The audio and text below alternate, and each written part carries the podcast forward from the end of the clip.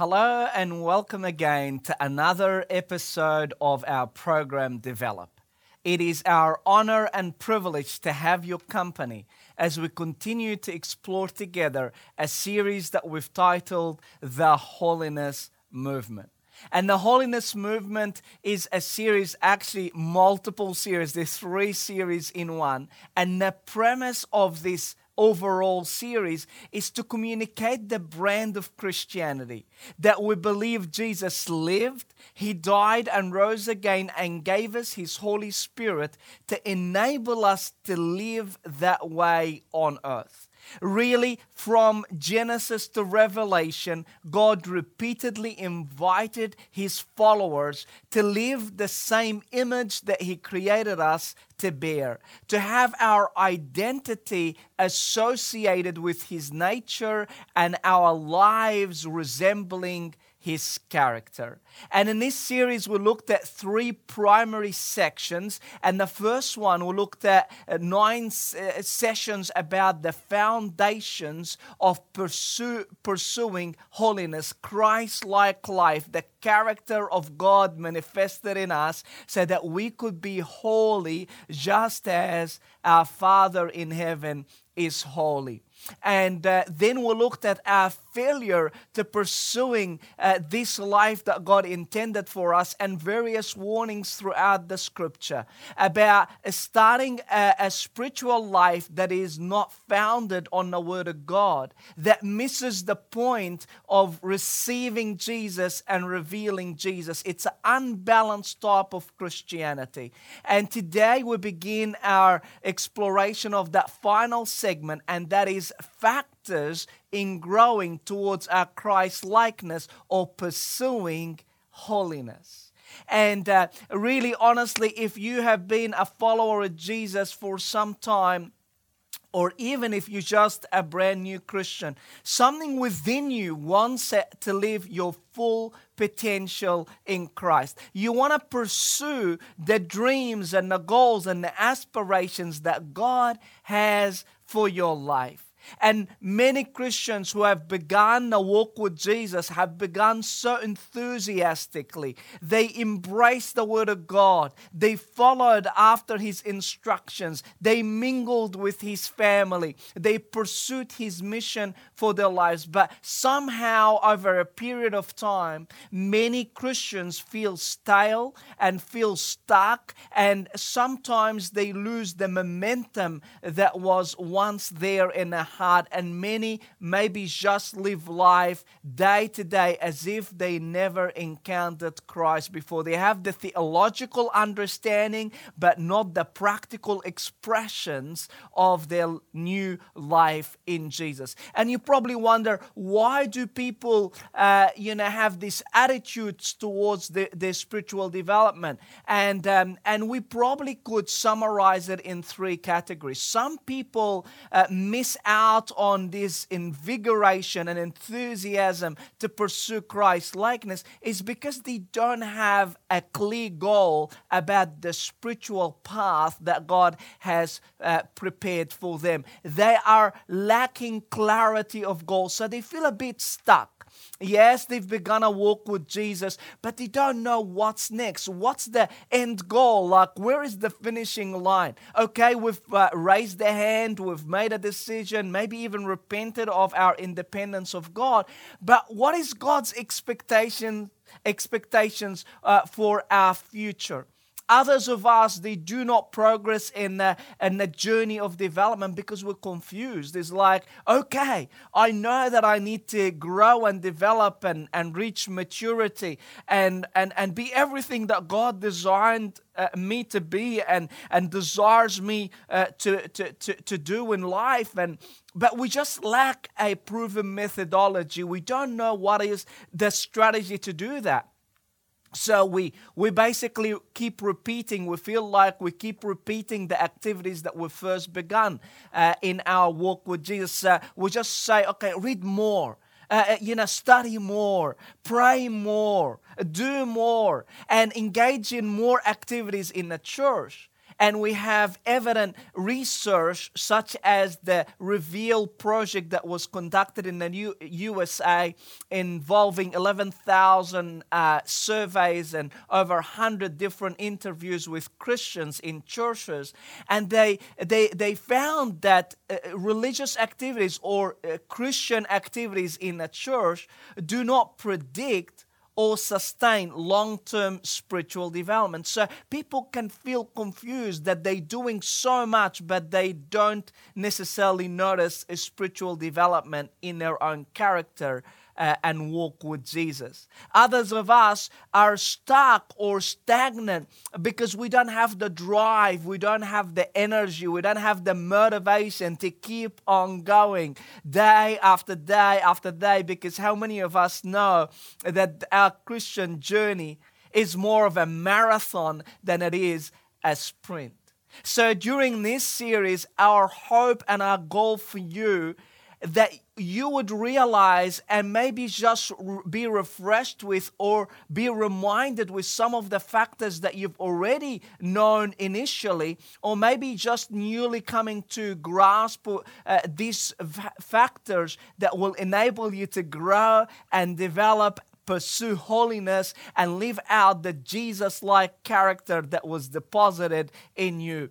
Because as we said throughout this series, God created us to have that nature, His very nature, to have that divine capabilities, potentiality on the inside of us. And as Jesus died and rose again, He sent us the Holy Spirit so that we could actually uh, experience that divine nature on the inside of us, have the capabilities of living out the character of Christ. But then He's calling us to participate in that endeavor, to collaborate with the Holy Spirit. So, in order to do that and live our potentiality in our actual day to day actions, we need some factors to enable us to do that. And all of us, uh, in whatever endeavor we, we've got in life, we recognize that we can start something so strongly, but our motivation can wane, or our, our, our ideas of our method and a strategy to do this better can get confusing, or maybe even we lose sight of the goal, or, uh, you know, we change the goal post. So um, we, we, we all know what that is like. Even in the first, in in the most significant areas of our passions. Wouldn't you agree?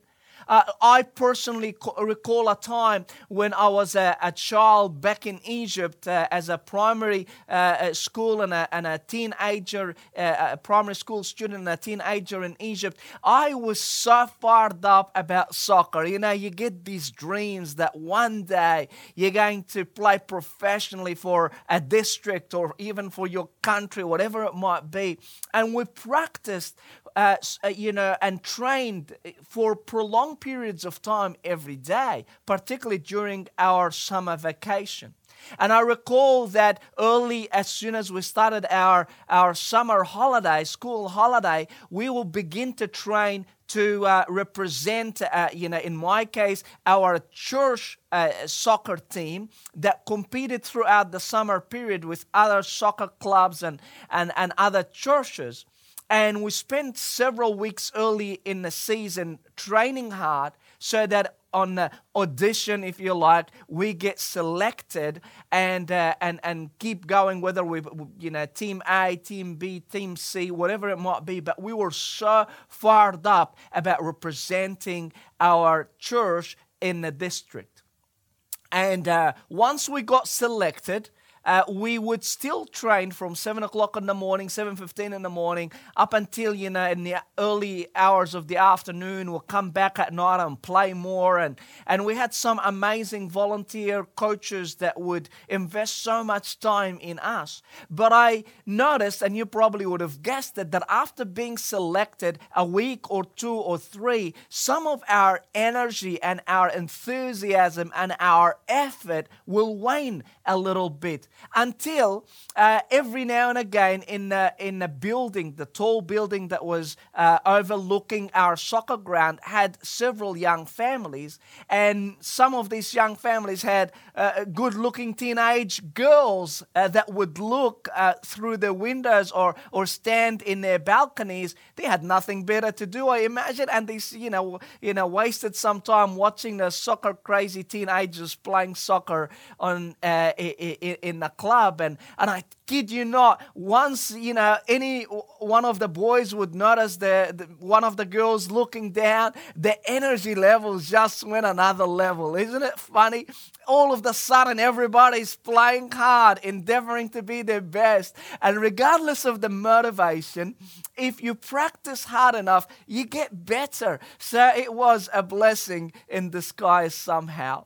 But isn't that the case with us spiritually? You know, when we get selected, whether we make a decision for Jesus or the day of our baptism, everybody's wearing the Jesus team t shirt and Jesus, Jesus, Jesus. And, and over a period of time, somehow uh, we, we lose sight of our endeavors and we miss the point of our motivation. So, is there a way? for Jesus lovers, not just to begin enthusiastically, but finish well and be sustained throughout the journey of their development towards Christ likeness. Well, today I just want to give a brief introduction that will set us up for all the factors that will enable us to start well and be sustained in our journey for Jesus. And I want to mention the most amazing athlete that the New Testament, a spiritual athlete that is, that the New Testament presents to us. His name is Paul. And in this brief time we have together, I want to share with you his secret of not merely starting well, but working hard, developing over the, the, the journey over his race, and finishing incredibly well. You're probably aware of the name Paul. He was a Jewish uh, upcoming star, like the Jewish nation were awaiting, you know, this particular young guy who's to become a rabbi who was being trained under uh, the leadership, the discipleship of Gamaliel, a, a very esteemed teacher. And Paul excelled in his Jewish endeavors. He was so well known. He was strict Pharisee. They were the strictest sect. He was, as he would say, that, that he followed and observed the law and in that sense, he was, uh, you know, to the external uh, obedience and observance of the law, he was almost faultless. He was excelling in his religious endeavor in, in terms of, of moral and, and religious development. And uh, one day he was uh, persecuting the, the new sect, the Christian sect, the Jesus people. And not only was he uh, satisfied with persecuting them uh, in Jerusalem, he wanted to go all the way to Damascus and select and pick and imprison uh, uh, those people that declared their affiliation and allegiance uh, to Jesus. And on the way to Damascus, he was hit, he was struck by the vision of Jesus appearing to him. He, he fell off his horses, he encountered the majesty and the glory of Jesus, and his life was never the same again. This is the day where he wore his Jesus team t shirt. But in those times, it was dangerous to be on Jesus' side. So, Paul, who was once persecuting the faith, became a promoter of the faith and suffered persecution because of this transformation. He just went around teaching uh, you know about jesus the good news of jesus. He endured uh, hardship from even the jews and, and, and, and the pagans. He endured imprisonment. He's, he was he was flogged. He was he was hungry. He was beaten. And uh, and and he just uh, was an incredible fire doing everything he can to bring about the honor for, uh, of Jesus to the Gentile, the people who are not of Jewish background uh, faith. Uh, he excels in every way. Uh, and uh, and uh, one of the uh, things that he's done, he would go to uh, regions and set little communities or little churches, and he would leave them. One of these region was a, a, a, city by the name of of Philippi, and and Philippi was a Roman colony. It was like Rome away from Rome, and they were given significant rights. It was a, a, a wonderful area for, for people to live. And Paul visited them, and he encountered a small group of people who were in a prayer gathering, if you like. And uh, you probably are familiar with, uh, if, you're, if, you, if you know of the New Testament, of the conversion of Lydia in Philippi and uh, and established a new group of Jesus followers. That was just a significant transformation that Paul was was was and Silas were persecuted as a result of that. They were placed in prison. But they were singing all night long, you know, feeling so blessed that they were persecuted for the sake of Jesus. And supernaturally, there is a miraculous intervention uh, that even brings the jailer to accept and follow uh, the way of Jesus through Paul's uh, preaching of the good news. And, uh, and after a while, Paul leaves uh, th- that city and goes about his business, uh, you know, seeking others that don't know Jesus. After um, uh, several years of, of, you know, reaching out, being cast out of different cities, he was imprisoned several times.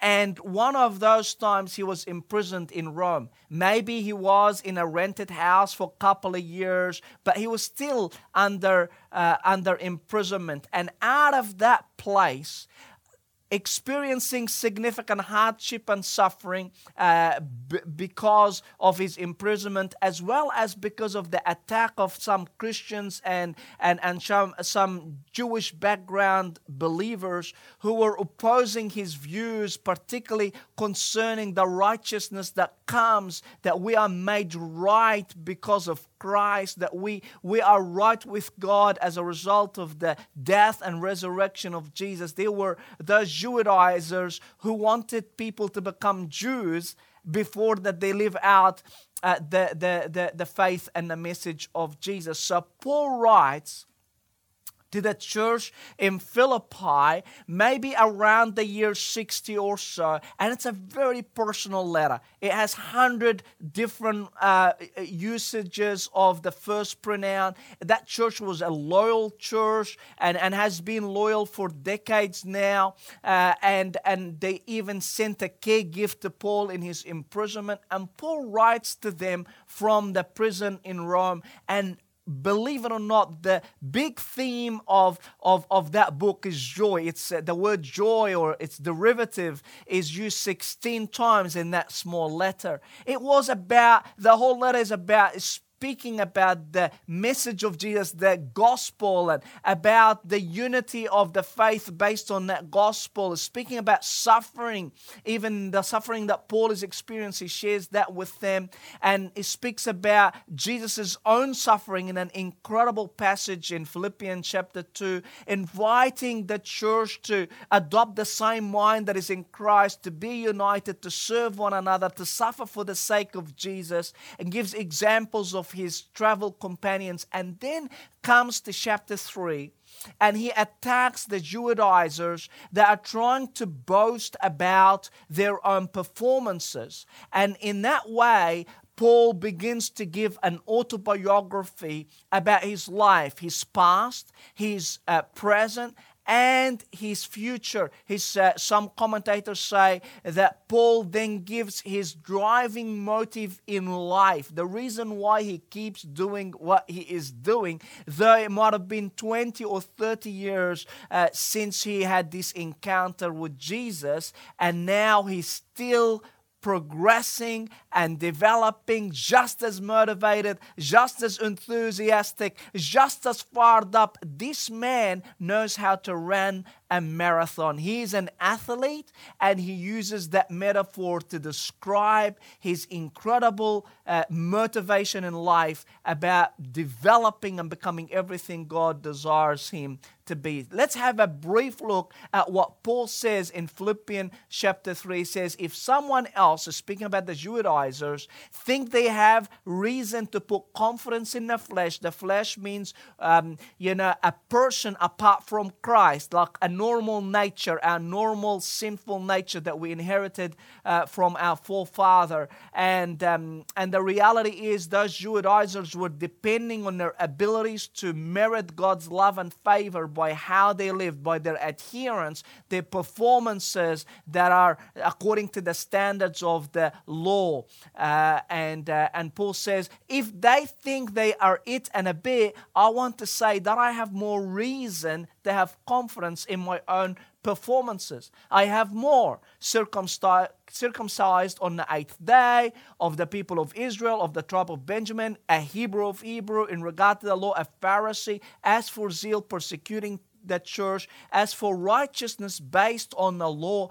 Absolutely, here goes, and he says that he perceived himself to be faultless. Like he's done everything he possibly can to keep the standards and the regulation of the Jewish law. You know what? He's saying, I have done everything I can to merit my life or my acceptance uh, with God. But he says, but whatever we gains, and the word gains here is uh, plural, saying, I've calculated everything that I've accomplished, everything that I've been, everything that I've done and I consider, and the word consider is assess or evaluate, I consider all of them loss for the sake of Christ. What is more, I consider everything a loss because of the surpassing worth of knowing Christ Jesus my Lord. For his sake I have lost all things, and I consider them rubbish or garbage, that I may gain Christ and be found in him. Not having a righteousness of my own that comes from the law but that which is through faith in Christ. The righteousness that comes, and I would dare say that comes freely from God on the basis of faith. Paul is saying, listen, I want to say once for all. You can be made right with God by depending fully on Christ, his substitutionary death. He took our sins and gave us his righteousness. He paid for our sin. He imputed to us his holiness, his righteousness. So if you marry a rich person by union, you become rich yourself. And because we are united to Christ, the righteous one, we are made righteous. He was made sin for us that we may be made the righteousness of God in him. And Paul here expressing that he was made right with God freely. But that right standing with God did not prevent Paul from going further into living out that righteous lifestyle. In fact, we see in that little quote here is that he compares everything that he had in the past to what he, the excellence of Jesus now and he said in a profit and loss statement, I've lost everything. And then he says, I count them as garbage. The actual word garbage is dung, is, is, is worse than rubbish, but it's rubbish you want to get rid of. A loss, you sadly let go of a loss. But Paul is saying, I have seen progress in my life. That which I once counted loss for the sake of Jesus, I'm now so happy that I got rid of it. I don't want to live in a garbage tip. I was so happy to get rid of it. There was progress in Paul's knowledge of Jesus already, but he's saying, But I want to know Christ. Yes, to know the power of his resurrection and participation in his sufferings, becoming like him in his death, and so somehow attaining to the resurrection from the dead.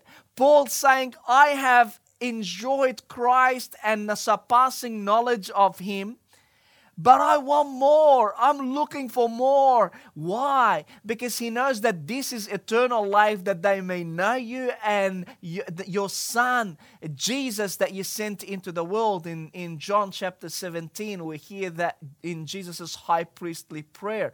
Knowledge here is not cognitive knowledge, it's personal, it's practical, it's union, it's understanding that impacts our life with our eh, joining of ourselves to Christ. And when he says knowing Christ, uh, and the re- power of his resurrection and the suffering, he's not talking about three different things. He's talking about the one thing the power that comes from loving Christ and living wholeheartedly for him, the power of the resurrection that now is given to us. But that involves us dying to self, that involves us experiencing suffering in different ways, big ways and small ways. In that way, Paul describes himself as an athlete. Look at what he says. Not that I have attained or obtained or already obtained or apprehended all this, or have already arrived to my goal or perfection, but I press on to take hold of that which Christ Jesus took hold of me. Brothers and sisters, I do not consider myself yet to have taken hold of it. Can you believe that? Paul, who's accomplished everything that we could have possibly put on our wish list as growing disciples of Jesus. He's done this, been there, done that. And then he says, But I'm not complacent not that I've already obtained. Why, Paul? It says, because the standard, the goal is perfection, is being more like Christ, be perfect, mature, just like your heavenly Father is perfect. This is the call. He's saying, I'll never reach that, but that drives me to get there. That drives me to get there. So he was not complacent. The first thing that Paul did in order to pursue is a re- recognition that he hasn't arrived, he hasn't been there, but says, but one thing. And the, in the original, there's no I do. It says one thing. That's my sole focus. That's my devotion. That's my wholehearted commitment. Forgetting what lies behind, and straining toward what is ahead. Like it's one thing that is that, that is uh, two sides of the same coin.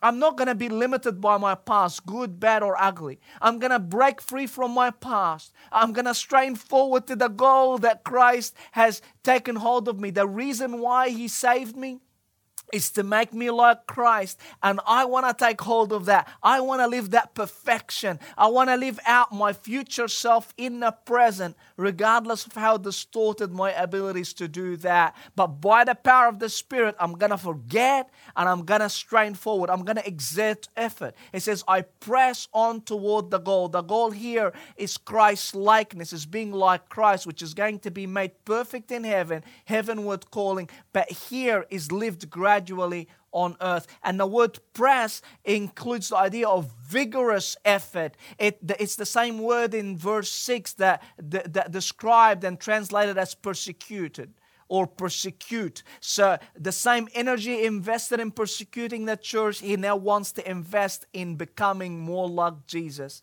So Paul uh, lived out fully for Christ, and now he wants to make that for everybody else to live out in the same way what he is lived out. So in Philippians 3 15 to 17, he says, All of us, it's normative now, not just Paul, then who are mature should take such a view of things. And if on some point you think differently, that too God will make clear to you. Only let us live up to what we have already attained. Join together in following my example, brothers and sisters, and just as you have us as a model, keep your eyes on those who live as we do.